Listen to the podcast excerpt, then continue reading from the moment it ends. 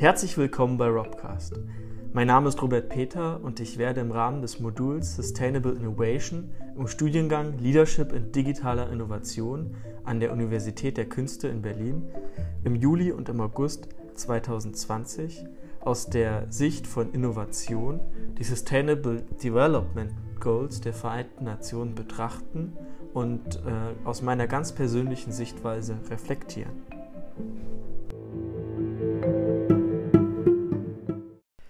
Herzlich willkommen zur Folge 6. Heute geht es um das SDG Nummer 13 und das Thema ist Climate Action. Das SDG lautet, umgehend Maßnahmen zur Bekämpfung des Klimawandels und seiner Auswirkungen ergreifen. Was mir spontan einfällt dazu ist eigentlich, dass ich das ganz unkonkret finde auf den ersten Blick und äh, auf die Formulierung. Da hatten wir schon präzisere Ziele. Ähm, und ich finde, die bisherigen Ziele, die beinhalten ja auch irgendwie ähm, an verschiedenen Stellen und in verschiedenen Ausprägungen ähm, den Klimawandel zu bekämpfen.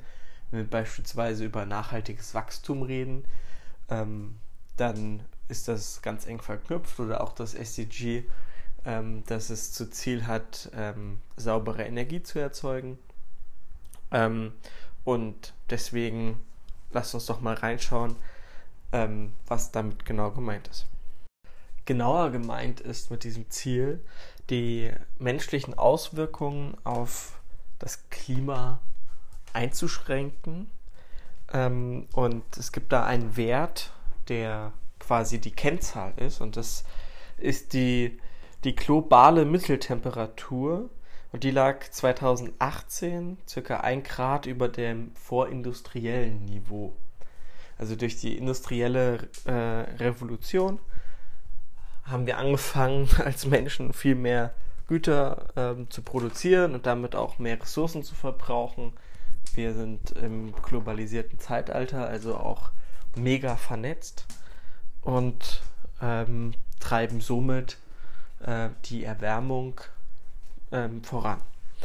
Und es gibt das 1,5 Grad Ziel, das heißt, dass die, dass die globale Erwärmung über das, äh, die Mitteltemperatur nicht die 1,5 Grad ähm, des vorindustriellen Niveaus erreichen darf.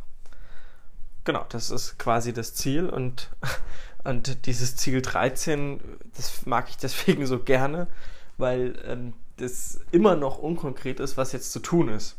Also das ist quasi so das, äh, das bisschen, ein bisschen schizophren, weil das so ein bisschen Panic-Ziel ist und gleichzeitig ähm, nochmal auf das Wesentliche hinweist. Ähm, und deswegen ist so Climate Action auch das, was aktuell einfach ähm, einfach Phase ist. Und das, äh, das heißt, wir müssen eigentlich alles machen, was dafür sorgt, dass wir weniger CO2 verbrauchen und weniger ähm, Dinge konsumieren. Also es ist auch sehr stark mit dem zwölften Ziel verbunden, ähm, das zu einem höheren CO2-Ausstoß beiträgt. Aber der Witz ist ja, dass es nicht nur darum geht, unseren unseren Beitrag zu senken, sondern ähm, auch die, äh, die Auswirkungen ähm, ja, anzugehen. Ähm, und dazu aber später noch ein wenig mehr.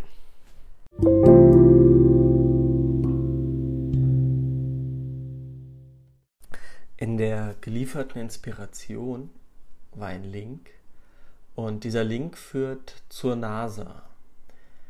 Das erste, was man auf dieser Seite sieht, ist äh, eine Überschrift Climate Change, How Do We Know? Und direkt darunter ähm, befindet sich ein Graph. Der Graph hat zwei Achsen.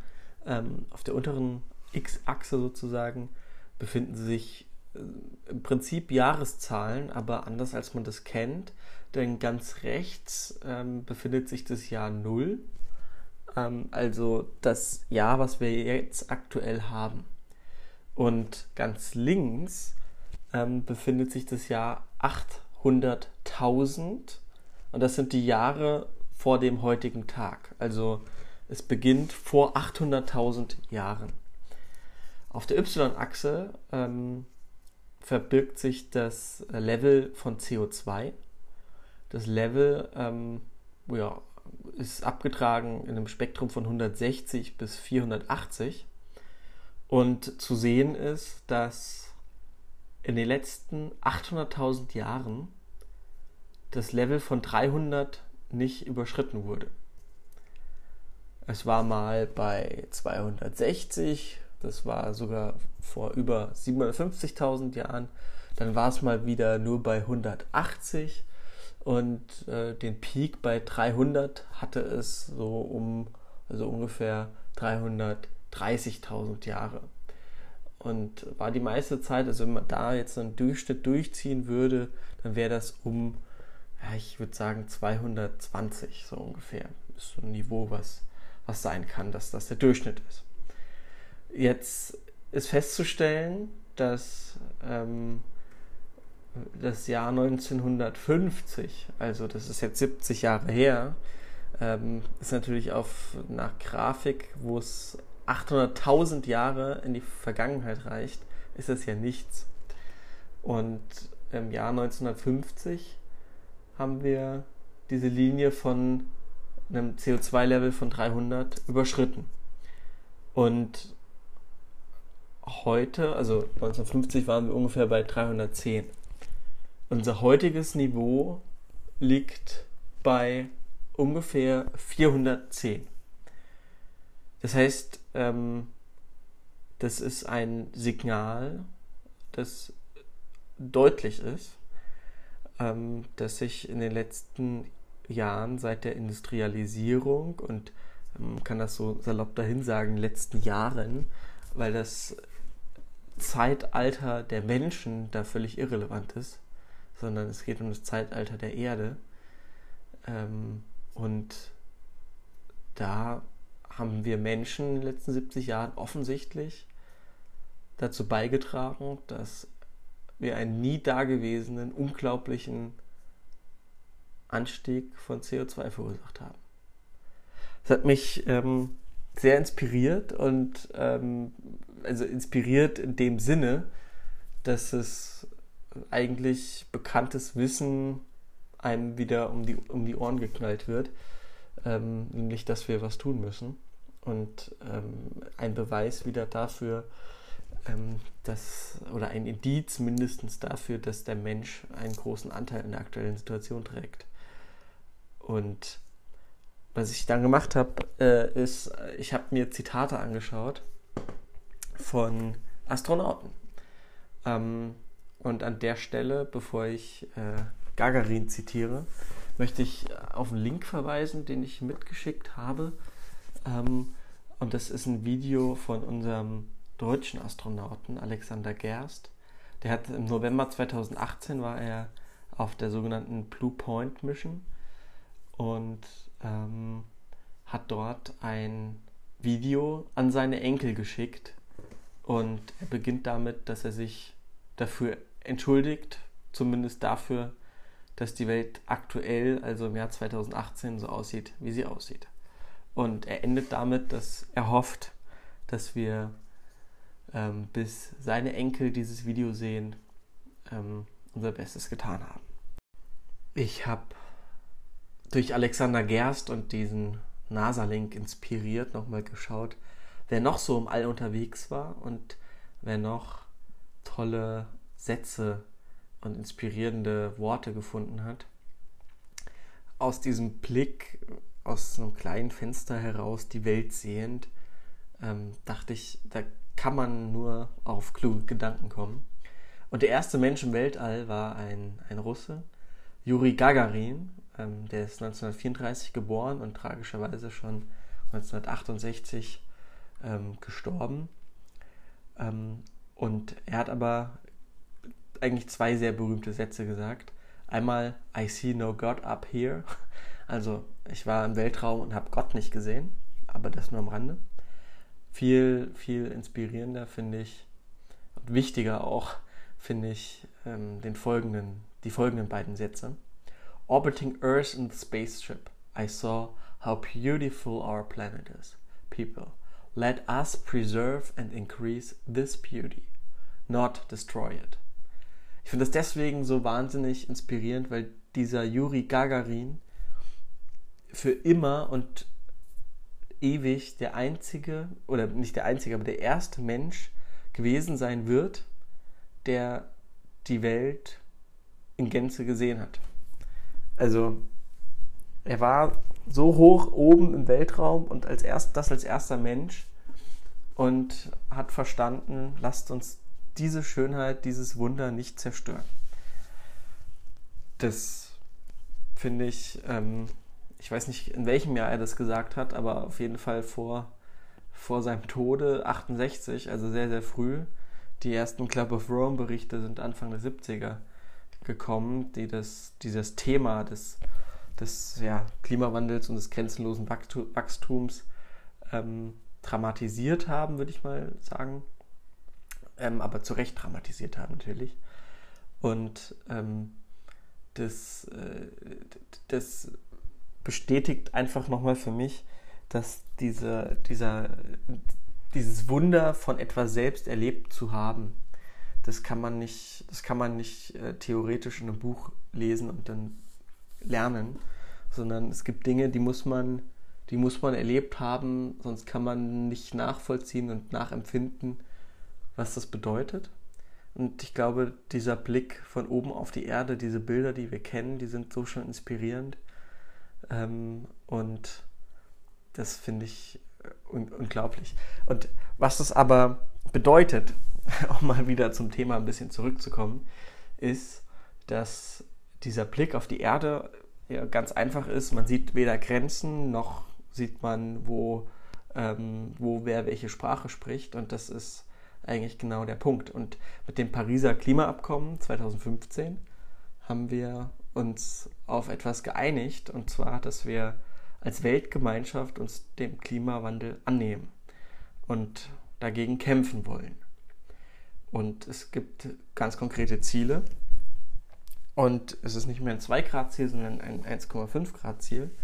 Und alles, was wir machen, sollte eigentlich daran ausgerichtet sein, ob wir diesem Ziel näher kommen dadurch oder nicht. Das heißt, ähm, reduzieren wir den CO2-Ausstoß oder nicht? Und das ist so, so einfach und absurd zugleich, weil das unglaublich relevant ist, aber in der Realität, wie wir leben, in der Realität ähm, auf der Erde, wenn wir hier in Berlin stehen, spielt es keine Rolle, dass Grenzen eigentlich nicht existieren.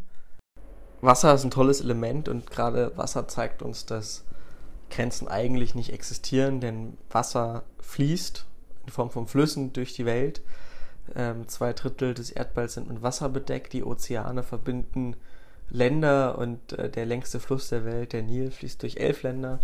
Bei mir in der Heimat ist ein Fluss, der heißt Werra. Der fließt später zusammen mit der Fulda und dann heißen sie nicht mehr, heißen sie anders, dann heißen sie Weser. Ein, ein sehr identitätsstiftender Fluss. Und eigentlich kam das Wasser mal aus Thüringen. Und vor nicht allzu langer Zeit, äh, noch in den 80er Jahren, ähm, ja, kam das halt aus, äh, von einer Seite, ähm, mit der man eigentlich gar nicht geredet hat und die man nicht kannte. Und das, das führt uns doch vor Augen, dass die globalen Probleme ähm, nicht nationalstaatlich zu lösen sind. Und in den, in den, Lösungen, die ihr uns mitgeliefert habt, geht es auch um ein Problem und um, äh, um, ja, um eine Region, ähm, wo sowieso gar nicht so viele Menschen sind und die Grenzen ähm, auch auf der Erde irgendwie nicht so, nicht so sichtbar sind, zumindest auf diesen Flecken Erde. Ähm, es geht um die Polarregionen und ähm, dass dort die äh, Gletscher schmelzen. Und in der Antarktis äh, gibt es Vorschläge, die äh, Gletscher dort mit Kunstschnee zu beschneien. Ähm, das finde ich irgendwie so absurd, weil wir dann mit Hilfe der menschlichen Möglichkeiten, also wir, wir sind in der Lage, Kunstschnee zu produzieren. Ähm, gleichzeitig ist es ja eine Erfindung, die andernorts ähm, durch so massentouristische Skigebiete ähm, erst äh, entstanden sind und dort ganz viel Natur zerstört haben auch. Ähm, ja, haben wir das und jetzt sind wir aber in der Lage, durch unsere Technologie dort mehr Schnee zu produzieren, als eigentlich natürliche Weise, auf natürliche Weise dort existieren würde. Und das kann helfen, dabei ähm, die Gletscher zu stabilisieren. Das finde ich einen interessanten Ansatz, weil ähm, das ist so ein bisschen, dass wir, dass wir das, was passiert, ähm, mit Mitteln bekämpfen, die das Problem erst ausgelöst haben. Ähm, und wir greifen wieder sehr stark in die Natur ein, wenn wir das machen. Ähm, aber ähm, es kann auch helfen und es kann auch ein, auch ein Weg sein. Ähm, und äh, das bringt mich so ein bisschen zu einem Satz, ähm, die so für mich so mantraartig mit den SDGs einhergehen. Ähm, das ist nämlich der Satz, ähm, dass die SDGs sowas sind wie die Büchse der Pandora. und ich dagegen immer als, als These stelle, dass es Digitalisierung und Technologie die Büchse der Pandora ähm, sind. Ähm, aber ich nehme das gerne mal mit als äh, so ein bisschen als ein Cliffhanger und erzähle dazu ähm, an anderer Stelle nochmal mehr zu diesem, ähm, zu diesen, zu dieser Büchse der Pandora.